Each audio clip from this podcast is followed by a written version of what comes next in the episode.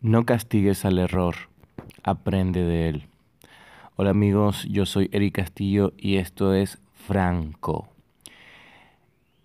¿Te ha pasado que alguna vez eh, que has cometido un error te has recriminado fuerte? Y esa recriminación o ese prejuicio te ha llevado a un momento de frustración e infelicidad lógicamente no nos hace sentir bien equivocarnos. De hecho, jugando en una app o en un videojuego y perder no es lo mejor del juego. Sin embargo, es parte del juego. Y eso es lo que tenemos que entender, que el error es parte del juego, parte de la vida. No encontraremos ni una tan sola historia de éxito sin el fracaso o el error de por medio. Pero el error muchas veces no es visto de esta manera, como algo educativo, como algo formativo, sino que es penalizado, es visto como un problema, es juzgado fuerte por la sociedad y significativamente no hemos sabido aprovecharlo porque le tenemos miedo. Sin embargo, el error te enseña más que una victoria, más que un éxito. Porque un éxito te llena mucho de endorfina, te sientes muy bien, pero no genera una transformación interna en ti. Porque es más fácil olvidar un éxito que recordar un fracaso.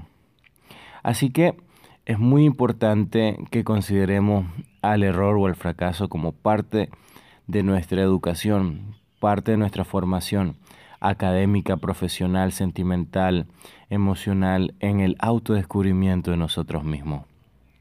Cada error cometido e interpretado, analizado y sacándole una lección es lo mejor que nos puede pasar. Ahora, todos cometemos errores, de eso no hay ninguna duda a lo largo de la formación académica y profesional, sí se llegan a cometer errores y son partes del proceso educativo. Sin embargo, la parte más importante del error es lo que viene después y es reflexionar acerca de qué pasó.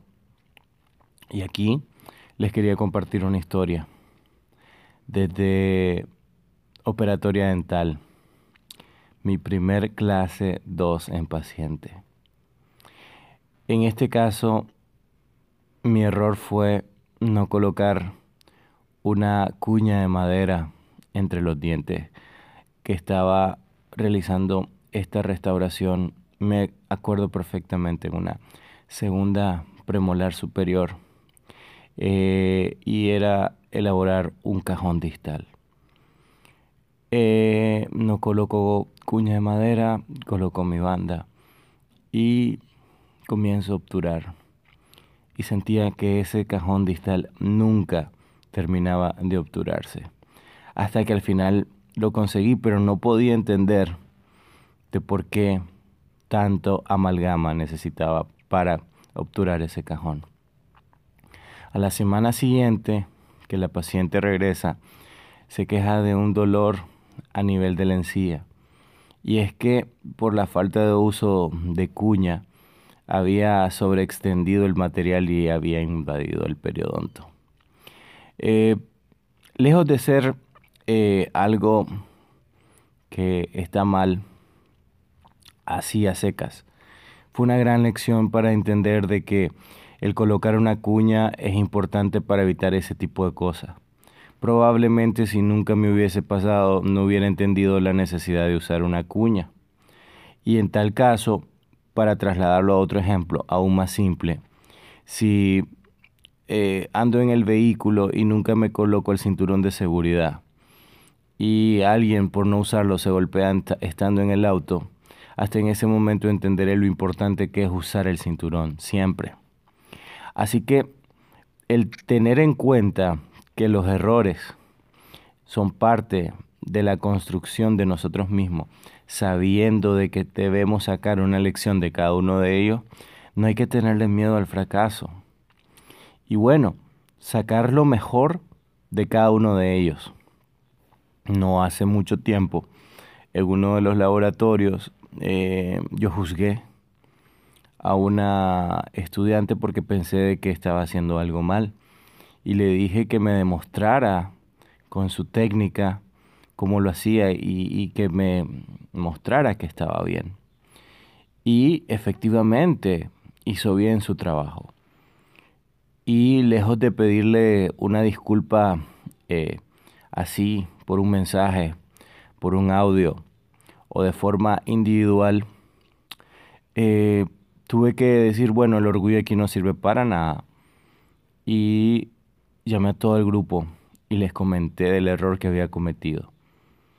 Porque había tenido una, había juzgado mal.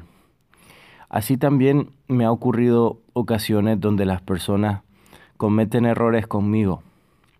Sin embargo, eh, no es eh, de mi cancha que deben de solucionar eso, sino que ellos deben de entender el error que cometieron y cómo lo deben de solventar o cómo deben de aprender de él.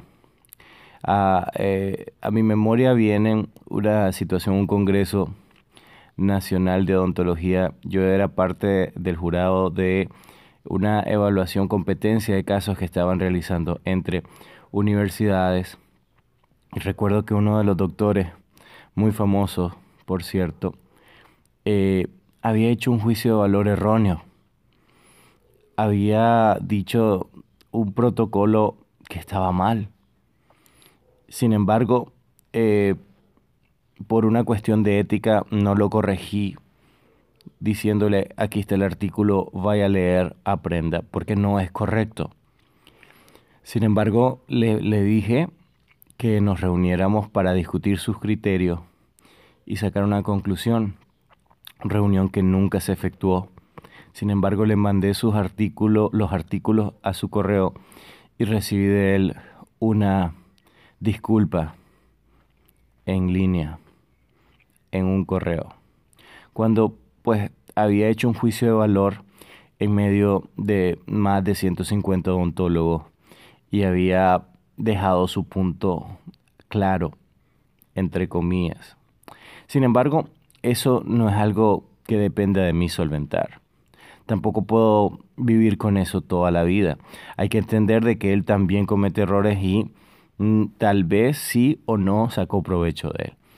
Pero a lo que voy es precisamente a no frustrarnos porque nos equivocamos, no darle un valor negativo al error, sino que sacar lo mejor que podemos de él. Así vamos a ser más felices, más tolerantes, menos prejuiciosos y al final nos construiremos mejor cada día. Eh, hasta pronto, yo soy Eric Castillo y esto es Franco.